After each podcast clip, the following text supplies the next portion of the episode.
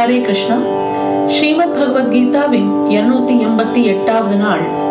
பகவத்கீதையின் பதினெட்டாவது அத்தியாயம். மோக்ஷ சந்நியாச யோகம் பார்த்து கொண்டு வருகிறோம்.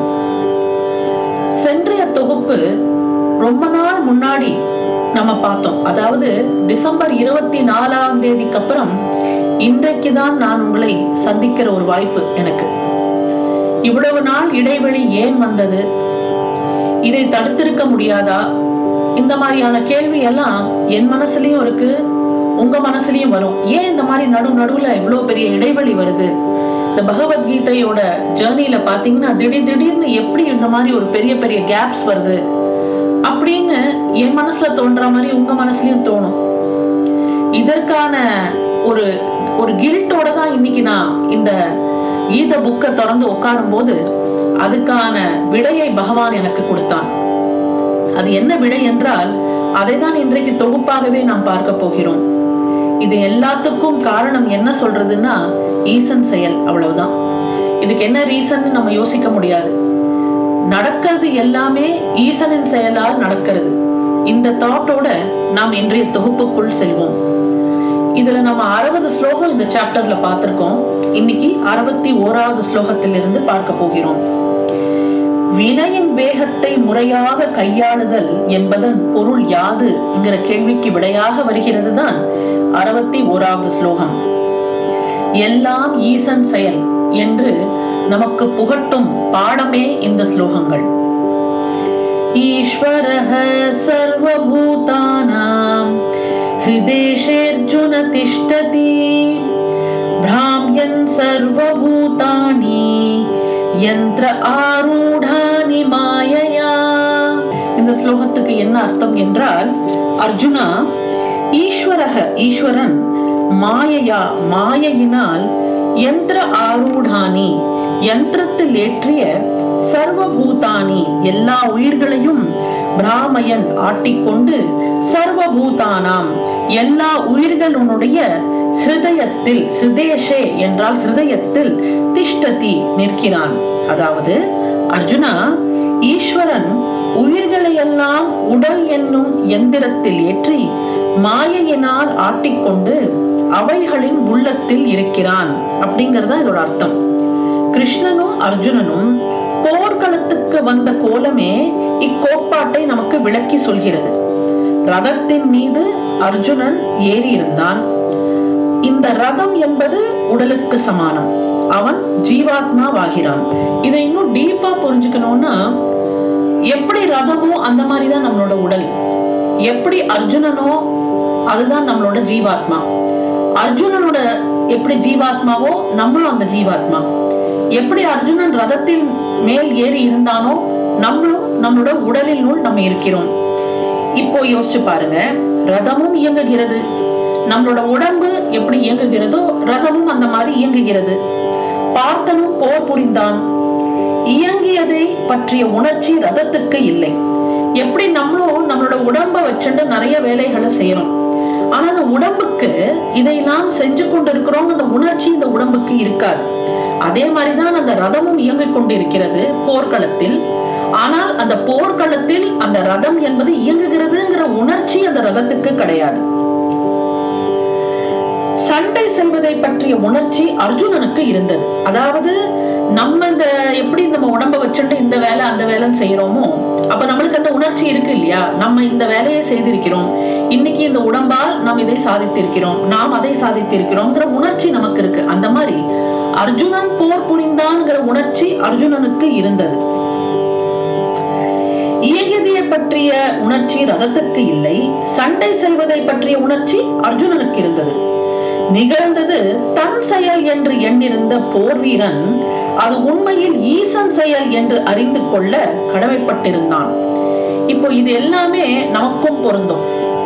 இப்போ நம்ம செய்யற எல்லா காரியமும் நான் செய்கிறேன் அப்படின்னு நினைச்சிட்டு செய்யும் போது ஒரு உண்மையான மனசு சுத்தமா இருக்கிற ஒருத்தனுக்கு இது நம்ம செய்யல இது ஈசன் தான் செய்கிறான் என்கிற அந்த நாலேஜ் கிடைக்கிறதுக்கு அவன் கடமைப்பட்டவனாக இருக்கிறான். இங்க Arjunan is a chosen one Krishna chose Arjuna for Bhagavad Gita. ஏன் என்றால் பாக்கி இருக்கிறவங்களோட இந்த உள்ள தூய்மை அந்த கிருஷ்ணர் மேல இருக்கிற அந்த பக்தி வந்து அர்ஜுனனுக்கு தான் நிறைய இருந்தது. அவன் சரணம் அடைந்திருந்தான். கிருஷ்ணன் கிட்ட வந்து சரணம் அடைந்ததுனால இந்த முக்கியமான நாலேஜ் கிடைக்கிறதுக்கு அர்ஜுனன் தகுதி உடையவனாகிறான் அர்ஜுனன் இது தெரிந்து கொள்ள கடமைப்பட்டிருக்கிறான். அதே மாதிரியான ஒரு மென்டல் ஸ்டேட் நமக்கு வந்ததுன்னா நம்மளுக்கும் இந்த நாலேஜ் கிடைக்கிறதுக்கு நம்ம கடமைப்பட்டிருக்கோம் இப்போ இத்தனை நாள் கேப்புக்கு அப்புறம் இன்றைக்கு இந்த ஸ்லோகத்தை நாம் படிக்க வேண்டிய ஒரு தருணம் வருகிறது என்றால் இப்பதான் நமக்கு இந்த நாலேஜ் கிடைக்கிறதுக்கான தகுதி. நான் என்ன சொல்லிக்கிறேன்? இப்பதான் அந்த தகுதி எனக்கு ஒருவேளை வந்திருக்கோ என்னமோ அதனாலதான் இந்த ஞானம் இன்றைக்கு கிடைக்கிறது ஈசன் செயலே என்று நாம் நினைத்து படிக்க வேண்டும். இது உண்மையில் ஈசன் செயல் என்று அறிந்து கொள்ள கடமைப்பட்டிருந்தான் அர்ஜுனன். கிருஷ்ணன் தேர் ஓட்டினான் ஆனால் ஆயுதம் எடுத்து போர் புரியவில்லை. அங்கனம் எல்லாருடைய ஹிருதய கமலத்திலும் அவன் சாட்சியாக விற்றிருக்கிறான். ரதத்தில் அர்ஜுனன் இருந்தான். கண்ணன் என்ன செய்கிறான் என்றால் போர் புரியவில்லை ஆயுதத்தை எடுக்கவில்லை வெறும் ரதத்தை தான் ஓட்டினான். ரதத்தை ஓட்டும் போது பகவான் எப்படி அந்த ரதத்தை அவன் ஓட்டி செல்கிறானோ அந்த மாதிரி நம்மளோட உள்ளத்தில் இந்த உள்ளம் என்பதுதான் நம்மளோட உடம்பு என்பதுதான் நம் ரதம் என்று பார்த்தோம் இல்லையா? அதுல எப்படி ஃப்ரண்ட்ல பகவான் உட்கார்ந்து இருந்தானோ ரதத்துல அந்த மாதிரி நம்மளோட உள்ளத்திலையும் இந்த கிருஷ்ண பரமாத்மா வீற்று இருந்து சாட்சியாக இருக்கிறான். நம்ம செய்யற எல்லா விதமான காரியங்களுக்கும் அவன் சாட்சியாக இருந்து கொண்டு பார்த்து கொண்டே இருக்கிறான் என்பதுதான் நாம் புரிந்து கொள்ள வேண்டும். அர்ஜுனன் என்பது வெள்ளையானவன் அல்லது தூயவன் என்று பொருள்படுகிறது. தூய மனம் உள்ளவன் உண்மையை தெரிந்து கொள்ள வல்லவனாகிறான். ஹிருதயத்தில் வீற்றிருக்கிற சர்வேஸ்வரனின் சன்னிதான விசேஷத்தினால் மாயை என்பது இயங்குகிறது. இயங்குகின்ற மாயை அதன் வசப்படுகிறவர்களை எல்லாம் இயக்குகிறது. சக்கரங்களில் கட்டுண்ட பொம்மைகள் போன்று அவர்கள் அசைகிறார்கள். அசைவை தங்கள் சொந்த கர்மம் என்று அவிவேகிகள் எண்ணிக்கொண்டு அதை செய்வேன் என்றும் இதை செய்ய மாட்டேன் என்றும் இச்சா சுதந்திரம் பாராட்டுகிறார்கள். அதனால் மாயையில் அவர்கள் அதிகம் கட்டுன்று கிடக்கின்றன. ஈசா நீ ஆட்டுவிக்கும் விதத்தில் நான் ஆடுகிறேன் என்ற மனநிலை நம்ம எல்லாருக்குமே வேண்டும். விதவிதமான ஜீவர்களை கருவிகளாக கொண்டு ஈசன் தன் செயலை செய்து கொள்கிறான் என்ற எண்ணத்துடன் கர்மம் செய்தலே அதை முறையாக கையாளுவதாகும். பாம்புக்கு பல்லில் விஷம் இருந்த போதிலும் அந்த விஷத்தினால் அது தீமை அடைவதில்லை. ஆனால் அது பிறரை கடித்தால் அந்த விஷம் கடியுண்டவனுக்கு மரணம் வந்தே தீரும். இதை போல ஈஸ்வரன் இடத்தில் மாயை என்பது உள்ளது. ஆனால் அது அவரை பந்தப்படுத்தாது. ஜகத் முழுவதையும் அவர் தனக்கு உள்ளாக்கி கொண்டிருக்கிறார். இதை நாம் புரிந்து கொள்ள வேண்டும். எது நடந்தாலும் சரி இது எல்லாம் ஈசன் செயல். எதுவுமே நம்மளோட சாமர்த்தியத்திலேயோ நம்மளோட இஷ்டத்திலேயோ நம்மளோட இச்சா சுதந்திரத்திலேயோ நடப்பது இல்லை என்பதை தான் இந்த ஸ்லோகம் நமக்கு விளக்கி கூறுகிறது. கடவுள் ஆட்டிவிக்கிறார் என்ற கருத்தில் வரும் பயன் இனி என்ன என்று பார்ப்போம். அறுபத்தி இரண்டாவது ஸ்லோகம். தமேவ சரணம் கச்ச சர்வபாவேன பாரத.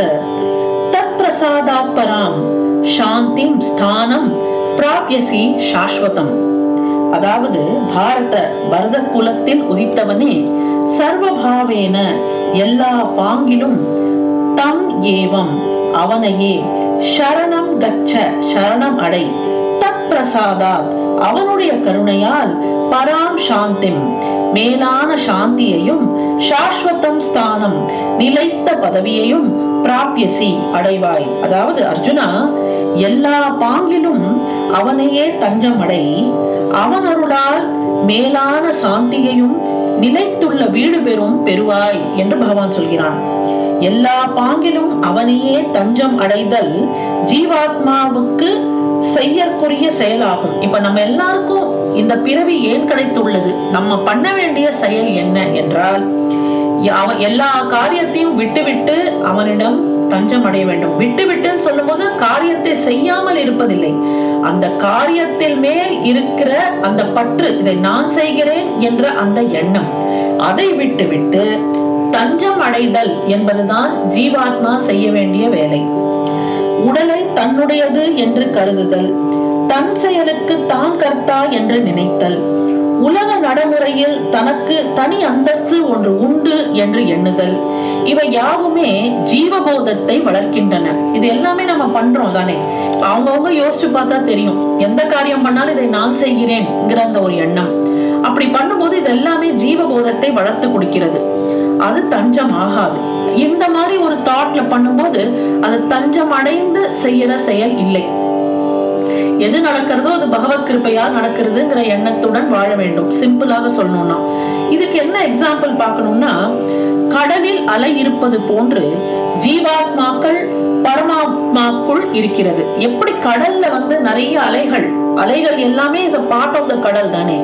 அந்த மாதிரி இந்த பெரிய கடல் பரமாத்மாங்கிறது ஒரு பெரிய கடல்னா ஜீவாத்மாக்கள் அதுல இருக்கிற அநேக அலைகள். அலைக்கு சொந்தமான நீர் கிடையாது. இப்ப இந்த அலை வந்து வந்- வரும்போது அந்த நீர் என்பது கடலுக்கு சொந்தம். அலைக்கு சொந்தமான நீர் கிடையாது. ஜீவனுக்கு சொந்தமான சரீரம் என்பது கிடையாது. அலைக்கு இருக்கிற வடிவம் எப்படியோ அந்த வேலை கொன்று அது எப்படி மாறிக்கொண்டே இருக்கிறது. ஒரு சில சமயம் அலை பெருசாக வருகிறது. ஒரு சில சமயம் சிறுசாக வருகிறது. அந்த மாதிரி இந்த தேகத்துக்கும் பலவிதமான மாறுதல்கள் என்பது வந்து கொண்டே இருக்கும். தேகத்துக்கு இருக்கிற வடிவமும் அந்த மாதிரிதான். எப்படி நம்ம பிறந்தோமோ அப்படி நம்ம இப்ப இல்ல. நம்மளோட உடல்ல எத்- எத்தனை விதமான மாறுதல்கள் என்பது நாம் பார்த்து கொண்டே வருகிறோம் இல்லையா? அலையின் செயலோ உண்மையில் கடலின் செயலே. கடலுக்கு அந்நியமாக அலை இருக்க முடியாது. ஜீவனுடைய செயல்கள் எல்லாம் உண்மையில் ஈசனுடைய செயல்களே ஆகும் ஈசனுக்கு அந்நியமான ஜீவர்கள் இல்லை. எப்படி அலை என்பது இஸ் அ பார்ட் ஆஃப் கடலோ அந்த மாதிரி எல்லா ஜீவர்களும் பார்ட் ஆஃப் ஈசன். ஈசனை தவிர்த்து எந்த விதமான ஜீவனும் இல்லை என்பதுதான் நாம் புரிந்து கொள்ள வேண்டும். இந்த பெரும் உணர்ச்சியில் நிலை பெற்று இருப்பதுதான் தஞ்சமாகும். தஞ்சம் என்றால் என்ன? அடைக்கலம் என்றால் என்ன? இந்த தாட் ப்ராசஸ் எதுவுமே நம்மளது இல்ல. இந்த உடம்பும் நம்மளது இல்ல. நம்ம பண்ற எந்த வேலையும் நம்மளது இல்ல. நமக்குன்னு இங்க ஒண்ணுமே கிடையாது. எந்த விதமான ஒரு அந்தஸ்தோ ஒரு பெருமையோ எதுவுமே நம்மளது கிடையாது. எது நடந்தாலும் அது ஈசனின் செயல். எப்படி நம்ம வந்து ஒரு கடல்ல ஒரு அலை இஸ் அ பார்ட் ஆஃப் கடலோ அந்த மாதிரி நம்ம எல்லாருமே part of Eesan part of பரமாத்மா. அப்ப நம்மளுக்குன்னு இதுல என்ன பெரிய கௌரவமோ அதுவோ வேண்டி கிடக்கு? எது நடந்தாலும் அது பகவானோட செயல்ல தானே நடக்கிறது. நம்மளுக்குன்னு இந்த எந்த விதமான ஒரு இச்சா சுதந்திரம் என்பது கிடையாது என்பதை நாம் தெரிந்து கொள்ள வேண்டும். இப்படி வாழற தாட் ப்ராசஸ் தான் தஞ்சமாகும். பாண்டவர் விதுரர் திரௌபதி குசேலர் முதலாயினோர் கிருஷ்ணனை தஞ்சம் அடைந்திருந்தார் இப்போ மகாபாரதத்தோட கேரக்டர்ஸ் பார்த்தோம்னா யாரெல்லாம் கிருஷ்ணனை தஞ்சம் அடைந்தார் யாரு கிருஷ்ணனை தஞ்சம் அடையவில்லை இவங்க ரெண்டு பேர்ல யாரு வந்து கடைசியில யாருக்கு முக்தி கிடைச்சது யாரு கஷ்டப்பட்டாங்கிறது நம்ம புரிஞ்சுக்கலாம். அதே மாதிரி ராமாயணத்திலயும் சரி ராமரை தஞ்சம் அடைந்தவர்கள் யார்? ராமனை விரோதித்துக் கொண்டு வாழ்ந்தவர் யார்?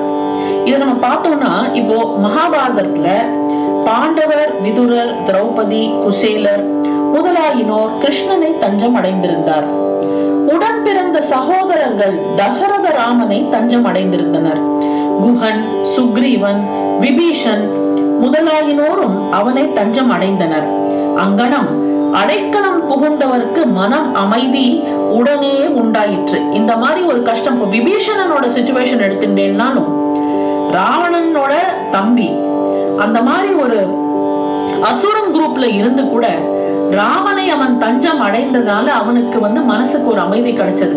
மனசுக்கு அமைதி வேண்டும். வேண்டும்ங்கிறது தான் இந்த காலத்துல ஒரு பெரிய பிரச்சனையா இருக்கு. எல்லா விதமான சுகங்களை நாம் அடைந்து கொண்டிருக்கிறோம். எல்லா விதமான மெட்டீரியல் கம்ஃபர்ட்ஸ் நம்மளுக்கு கிடைச்சாலும் மனசுக்கு ஒரு சமாதானமோ மனசுக்கு ஒரு ஒரு மென்டல் பீஸோ இல்லாம இருக்கு இல்லையா? அந்த மென்டல் பீஸ்ங்கிறது எப்போ வரும்? அந்த மனசுக்கு அந்த நிம்மதியும் அந்த சந்தோஷமும் எப்போ வரும் என்றால் பகவானை தஞ்சம் அடைந்தால்தான் வரும். மகாபாரதத்தில் துரியோதனன் துச்சாசனன் போனவர்கள் கிருஷ்ணனிடம் சரணம் அடையவில்லை. அதே மாதிரி ராமாயணத்திலையும் கைகேயி வாலி ராவணன் முதலியவர்கள் பகவானிடம் சரணம் அடையவில்லை. இப்ப இதனால இவங்கெல்லாம் துன்பம் அடைந்தார்கள். அப்போனா நம்மளும் யோசிக்கலாம். காட்டுல வாசிச்சு ரொம்ப கஷ்டப்பட்டவங்க வந்து பாண்டவர்கள் தானே. துரியோதனன் வந்து வாழ்நாள் முழுக்க அரண்மனையில தானே ஏகபோகமா வாழ்ந்தான். இதுல ஏன் வந்து அவன் துன்பப்பட்டான் என்று நாம் சொல்கிறோம்? அப்படின்னு யோசிக்கலாம். மனநிலை என்பது அவனுக்கு எப்படி இருந்தது? துரியோதனன் அவனோட வாழ்நாள்ல ஒரு நாள் கூட நிம்மதியா இருந்திருக்க மாட்டான். ஏன்னா அந்த விதமான ஒரு மைண்ட் செட் அந்த மென்டல் ஸ்டேட்ல சதா சர்வ காலமும் பொறாமையும் ஒரு வெறுப்பும் ஒரு கோபமும் இப்படி இருந்தவனுக்கு மனசுல எப்படி நிம்மதி இருக்க முடியும்? அதே இது பாண்டவர்கள் காட்டில வாழ்ந்திருந்தாலும் கிருஷ்ணனை மனதில் வைத்துக்கொண்டு கிருஷ்ணனோட ஸ்நேகத்தோட வாழ்ந்ததுனால அவ்வளோ கஷ்டமான சூழல்லையும் அவங்க டெஃபினட்டா mentally தேவோட been peaceful so at end of the day நம்மளோட மென்டல் ஸ்டேட் என்பது எப்படி இருக்குங்கிறது தான் முக்கியம். மென்டல் ஸ்டேட்டுங்கிறது நமக்கு பீஸ்ஃபுல்லாக இருக்க வேண்டும் என்றால் நம்ம செய்ய வேண்டியது என்ன? பகவானிடம் அடைக்கலம் அடைய வேண்டும். அதுதான் நம்ம இந்த ஸ்லோகத்தில் முக்கியமாக நம்ம பார்க்க போற ஒரு லெசன் ஈசனுடைய அருள் என்னும் காற்று சதா வீசிக்கொண்டே இருக்கிறது. ஈசனிடம் ஒப்படைத்தவர்கள் அந்த காற்றை பயன்படுத்தும் மாலுமிகளுக்கு சமமானவர்கள். காற்றை பயன்படுத்தி கப்பலை செலுத்தும் மாலுமிக்கும் கஷ்டமே கிடையாது. அருளை பயன்படுத்தும் அன்பனுக்கு அல்லல் இல்லை. அவன் கர்மம் செய்வதற்கு இடையில் கர்ம பந்தம் கலைகிறது. சாந்தியும் முக்தியும் அவனுக்கு வாய்க்கின்றன. இப்போ ஈசனோட அருள் என்பது எங்கேயோ போய் தேடி கண்டுபிடிக்கணும்னு இல்ல. சதா சர்வ காலமும் ஈசனின் அருள் இருந்து கொண்டேதான் இருக்கிறது. ஒரு காற்று எப்படி வீசுறதோ அந்த மாதிரி காத்து மாதிரி பகவானோட அருள் நமக்கு வீசிக்கொண்டேதான் இருக்கிறது. அந்த காற்றை நாம் சுவாசிக்கிறோமா? அந்த அருள் காற்றை நாம் ஏற்றுக்கொள்கிறோமா? அதுதான் முக்கியம். எப்படி கடல்ல செல்ற அந்த கப்பல் எந்த சைடுல காத்து வீசுறதோ அந்த சைடுல அந்த கப்பல் போறதும் சகஜமாக சுலபமாக அதால முடியும். இந்த காற்றுக்கு எதிர்மறையாக போறதுதான் நமக்கு கஷ்டம். அப்போ பகவானிடம் சரணாகதி அடைந்து விட்டால் வாழ்க்கை என்பது இன்னமும் நமக்கு சுலபமாகிவிடும். இதற்கு ஒரு உதாரணமாக ஸ்ரீ ராதை தன் கற்பு நிலையை நிரூபிப்பதற்கு ஆயிரம் துவாரங்கள் உள்ள ஒரு பாத்திரத்தில் ஜலம் கொண்டு வரும்படி கட்டளையிடப்பட்டாள் ஒரு துளி ஜலம் கூட கீழே விழாமல் அவள் கொண்டு வந்தவுடன் அங்கிருந்தவர்கள் எல்லாரும் அவளைப் போல் கற்புடைய ஸ்திரீ ஒருத்தி இதுவரையில் இருந்ததே இல்லை என்று பாராட்டினர். இனி இருக்க போவதும் இல்லை என்று வெகுவாக சிலாகித்தனர். அப்போது ராதை ஏன் என்னை சிலாகிக்கிறீர்கள்? கீர்த்தி எல்லாம் கிருஷ்ணனுடையதே என்று சொல்லுங்கள். நான் கேவலம் அவனுடைய பணிப்பெண் என்றாள். அதாவது அந்த அளவுக்கு ஒரு அர்ப்பணிப்பு அந்த அளவுக்கு ஒரு சமர்ப்பணம். This kind of absolute surrender is the main lesson that we need to take from Bhagavad Gita அடுத்தது அறுபத்தி மூன்றாவது ஸ்லோகத்தில் உண்மையை அலசி ஆராய்வதற்கான அனுமதி. இந்த உண்மை என்பது என்ன? இதை இந்த விதமான உண்மை உண்மைங்கிறது இப்ப இந்த ஸ்லோகத்தில் நாம் பார்த்துட்டோம். பகவானிடம் அடைக்கலம் அறைவதுதான் உறுதி அதுதான் உண்மை. அந்த உண்மையை நாம் தெரிந்து கொண்டோமானால் அதனால் நமக்கு என்ன பயன் என்பதை பார்ப்போம். பகவத்கீதையில் இருநூத்தி எண்பத்தி ஒன்பதாவது நாளான நாளை உங்களை சந்திக்கின்றேன். நன்றி வணக்கம்.